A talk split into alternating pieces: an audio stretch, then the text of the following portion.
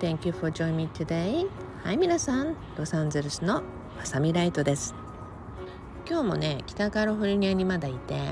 朝、ほんと寒い中でね、でもね、このひんやり感がすごい好きなんですよね。このひんやり感の中でね、太陽が当たるスポットを探しながら、太陽に当たってるとすごい気持ちよくてね、まあ、そんな中で今日もお届けをしています。皆さん、竜神との出会いのお話を聞いていただきましたか？まだね、竜神との出会いのお話を聞いたことのない方、または読んだことのない方、ぜひ、まあ、皆さんがスピリチュアル系、不思議な世界に興味があれば、ぜひ聞いてみてください。読んでみてください。あの話はね、あの、ブログで書いてる記事も実はにわりなのね。で、この録音でね、どこまで話せるかなっていうところを見ています。それはね、やはり世の中で事実だけど、まあ、事実真実だけど話せないことってやっぱりあるんですよね。まあそれってね、まあ、まあ、いろんなね世界の中の動きっていうのがあるので、まあ、その中でもこうやってね普通に生活をできるっていうことがいつもありがたいなと思います。まあ、今日はね、竜神との話とかではなくて、まあ、今お話に出てきたように言えること言えないこととかね、まあ、そこの部分になっていくと本質、皆さんがよく言う本質、まあ、よく言うっていうかね、聞いてる人たちが言ってるかどうかわかんないけど、きっとね多くの皆さんの関心の高い本質っていうところで今日は完成トークをしていきたいと思います。私ね、仲居氏のきゅうじゅうもにさんになったのかなというきゅうじゅうだいのね、元 シーアイエー のおばあちゃんっていう方がいてね、おばあちゃんはじゅうきゅうさいでね、ご両親を亡くされて、えそしてね、第二次世界大戦とか、その時ね、あの、とかもね、まあ、直後朝鮮戦争のあたりとかをね、すごい生き抜いてきた方なんだけども、まあ女性でね、そして、まあ、若い頃に出会った本当におじいちゃんと、ずっと連れ添ってきたのでろくじゅうねんのね、結婚ろくじゅうねんのお祝いをしたんですよね。で、そのろくじゅうねんのお祝いをした時に私たちもご一緒させていただいて、あ、こんな素敵なお祝いがあるんだと思ったんですね。その時にね、まさみってふたりで一緒にいるのも奇跡だけどね、健康で元気で事故にも遭わず、こうやって一緒にいられるってことが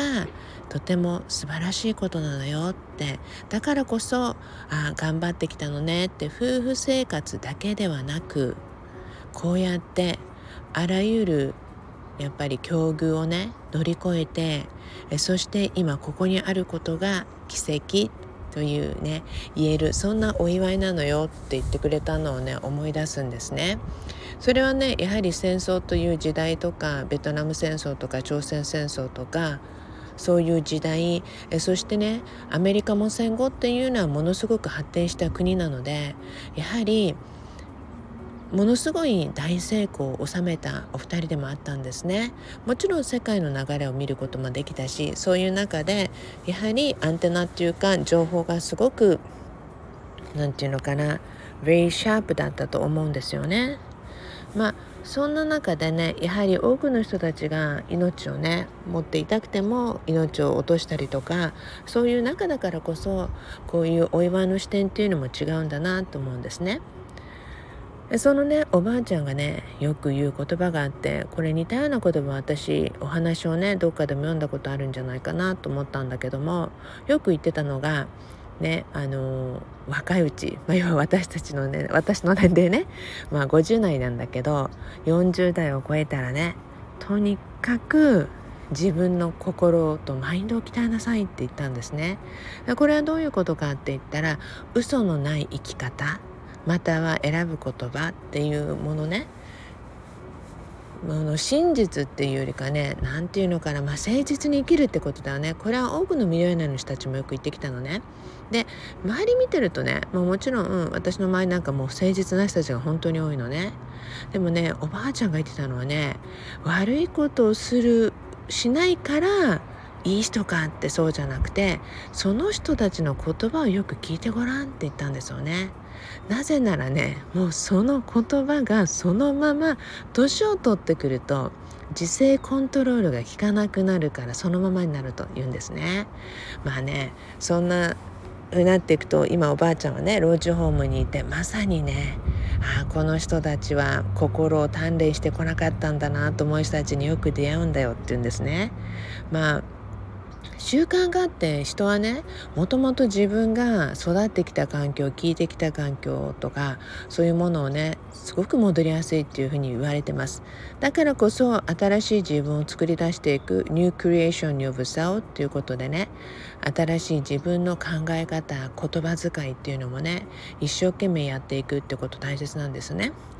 私はミリオネアの通訳をじゅうごねんやってきて、すごく最初の頃に頑張ったのは何かっていうと、とにかく言葉を短くまとめる。ステージなので限られた時間しかないのでね、逐次通訳をしていくと、もう本当にその短時間でこの人が思ってることをどう表現するか、だから言葉通りの表現ではなくて、どう表現するか、この人の思いをどう伝えるかっていうところで、そしてやり取りをさせていただく中で、ミリオネアの人たちとはね、もう本当に簡素に送るっていうことを心がけてきたんですね。なぜならあれだけ成功しているとね、一日にものすごい数のメールが来るんですね。そうするとね、長い文章なんて読まないの。だからね、言葉とか表現とか本当にいろいろ考えました。だからこそね、おばあちゃんの言ってることがすごい腑に落ちて、人の捉え方とか考え方とか、それを言葉にどうするか。例えばね、嫌味的な言い方をするのが好きな人っているじゃない。まあ私事ではあるんだけど、うちの主人の家族実家ってのはそういう人たちが結構多いのね。それをすごく楽しんで笑っていて、でもずっとそうやって生活してきたから、もうそれがまあ、習慣なんだよね、ある意味ね。私は聞いてると、そこで笑えないとか、いやそれそういうそういう表現するのっていうことは多いんですね。でも人それぞれの表現があって、彼らはやっぱりそういう環境の中で生きているので、そうすると主人なんかその家族と話とかすると、一緒にして戻ったりとかすると、同じことを持ってきて嫌味を言ったりとかすると、あの話すのは自由だけど、うちに嫌味的な表現はもう送らないでって私ははっきり言ったりするんですね。まあね、うちの息子がねよく言ってたんですよ。お母さんはちじゅうだいになったらね、可愛いばあちゃんにならないとダメだよって、可愛いばあちゃんにならないとねって、あのお祝いとかしてあげないからねってよく冗談言ったんですね。その可愛いばあちゃんっていうのがどういうことなのかと思ったらね、まあ、まさにね、まあ、日本ではね、なんかのドラマとかで意地悪ばあさんってあったじゃない、まあ、すごい意地悪ばあさんで本当は心温かい人なんだよね。でもその表現っていうのが、うーん、なんていうの、不器用なんだなと思うところがね、私そんなたくさん見てないけど、小さい頃とかにね、あの若い頃に見た番組とかを見てると、あ、そうなんだなと思うことが多かったんですね。だからこそ人ってね、まあ、いつも皆さんに言ってます。いつもどんなものを見て読ん で, で聞いてっていうことで、そのまま自分の中に入っていくからこそ、これってね、もちろんそうなんだけど、さらにその深い部分の本質、そうなってくると、私のいつもイベントのディープシー、みんなにもっとコツを教えたいと思ってくるんだけど、このディープシーの部分、本質の部分っていうところにクローズアップしていくんですよね。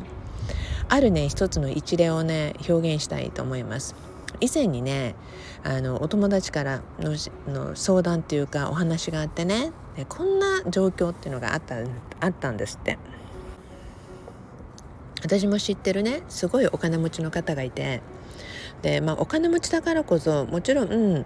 あの生活スタイルが違うわけよね。そうするとね、お友達と一緒にいる人たちになってくると、ものすごいお金がある人たちは、自分たちはね、その自分たちのそのままのライフスタイルをやっていると、一般の人のやることとちょっと異なってくるわけですよね。そうするとね、なんかやっぱりいろんな人たちの中には嫉妬とかいろんな思いっていうのがきっと巡ってくると思うんですね。表向きではみんなで仲良くしていても、やっぱり裏で、あの人はお金があるからあんな風に威張ってるのねとか見せつけてるのねみたいなようなお話が多かったらしいんですね。ある日私にね、お話をしてきた方の仲良しの方がいて、その方はそのお金持ちの方のねお子さんの子守りシッターをね時々やることがあったそうなんですね。お互いお子さんの年齢も近い分預かるっていう機会が多かったそうで、でやはりね、まあお金持ちだからってわけではないけれども、ご主人が大きな企業のね、あの社長さんとか重役をやっていくと、まさに夫婦同伴でのパーティーが多いわけですよね。まあ、そこでやはりね、同席することがとても大切な、やはりそういうコミュニケーションとかね、そういうのがあって、そこでよくお子さんをね預かる機会があった時に、周りの人があなたすごいお願いしやすいから利用されてんのよって、やはりねって、そうやってねいつも使えそうな人をね使ってるのよっていうことでね、その方はねすごくあのどんどんそのねお願いしてくる方のことが嫌になってきたっていうお話だったんですね。でその時にね、私はそのお金持ちの方のこともよく知っていたので、まあ当たり前の生活スタイルだなと思ったんですね。うんであのお金があって大きい家があって、でそうやってね生活をしていくと、やはり選ぶものとか、まあ、私たちっていうかね、普通一般の人が欲しいものっていうのが買えないものを軽く買えたりとか、一般の人が食べることのないレストランによく行くとか、そういうのがやっぱ当たり前にあって、それがその人の当たり前の人生なのよね。うんでそこでね、でもすごく素敵な方でもあり、もう心もピュアだしってところから、その周りでねもう何十人の人がもうあなた利用されてるのよっていう話をね言われてきた彼女に、まあそのお友達がねこういう状況でねってずっとやっぱりあのその思いっていうのが心に引っかかってるんだってっていう話を聞いた時にね、えそうなのって、私その話を聞いてあのお願いされてきたっていう話を聞いた時に、あこの人ってすごい信頼厚い方なのねって、あなたの友達のことを今私は思ったんだけどって言ったら、お友達はすごいキョドンとしたのね。でもう少し話聞かせてっていうことで、いやだってさってあなたのそのご友人ってきっと信頼できる方なのねって、お子さんを預けるっていう時さ、絶対にもう自分が安心できる人に預けたいじゃない、数ある中でこの人の良さを見て、この人にだったら安心して預けられると思ったから、まさにその方はねとっても大切にしてきたその友人であるあなたのねお友達にお子さんを時折預けてきたんでしょ、それだけ信頼されてる素晴らしい人をお友達に持ってるのねって言ったんです。全くその視点がなかったっていうことで、まあねそのままお伝えしたら、その方の意識とか考えがすごいハッとして変わったらしいんですね。そうすると利用されてきた人じゃなくて、信頼の厚い人っていう新しい表現っていうか、新しいあの言葉ね自分の中に芽生えてきて、そこからその人の人生もすごい好転したようで、えそして最終的にお世話になったその方へね、そのお金持ちの方があれこれといろんな場でお祝いをね、子供たちも大きくなっていってお祝いをする機会っていうのが増えたっていう話を聞いてね、ああやはり信頼をしてたんだなっていうのが分かりました。まあねもうこの世の中だとね、いろんなものを見て自分にもが持ってないものとか、自分ができないことをやってる人にねものすごい嫉妬したりとか、そういう人たちって世の中はきっと多いと思うのね。その時にどう表現するかだと思うね。まあ、自分の心の中には自分これやりたいのにできないからこの人に嫉妬してるんだなということで、じゃあどうすれば近づけるんだろうってね、それをいいようにするか、それとも嫉妬の輪の中にいて、ね、ある程度その輪を広げるっていうか、同じように同調してくれる人たちをどんどん引っ張っていくのか。だからね、皆さんがねどこでどんな会話をしてるか、特に今の社会なんか エスエヌエス が一番なんだけど、どこでよくどういう人の表現に自分がよくコメントをしてるのか、どこで自分があの一番見たい投稿があるのかとか、ね、そこはねあの皆さん自身がねすごく自分のねあの普段の行動、まあ、今までだったらねいろんな人と話をしたりすることで自分の本質的なものが見えるものが、まあ、今ではね エスエヌエス の中に一番自分の本質が見えてくるって言われてるな時代っていうか、そのそういう生活スタイルになってきたので、まあ、一度見てみてください。おばあちゃんが言っていたいい考え方、いい言葉をよく言っても人間嘘がバレるっていうのがあるんだよねっておばあちゃんが、まあ、シーアイエー 時代にそんなことやったんでしょうね。だからこそね、まさみ、どんなに隠しても隠しきれないのが年取ってからだから、あんたは今のままでいなさいよって、あんたのその言葉とか表現とか考え方が大好きだよってよく言ってくれたおばあちゃんでね、その良さをね、みんなにね、その大切さをみんなにも伝えなさいって。はい、どうですか皆さん、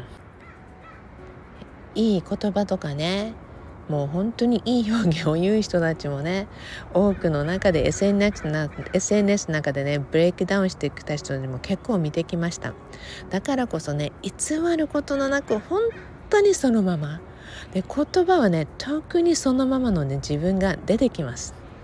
ね。なのであのさあ、なんかちょっと難しい部分かもしれないけど、もうあの What yourself, what you think って自分自身がね、心の中でどんなことを考えて、どんなことを表現して、どんなことに一番同調してね、あの楽しめるのか、私もそれ好きっていうところがどこの時点で皆さんがアグリーしてるのかをね、見て今日もステップアップし、皆さんの感性と心がさらにね、さらに磨かれることをね、シーアイエーのおばあちゃんが言ってたように皆さんにもお伝えしていきたいと思います。それではいつものように Promise me love your life、 あなたの人生をもっと好きになることを約束してくださいね。 Thank you everyone for listening. You all have a beautiful day. それでは北カリフォルニアからまさみライトでした。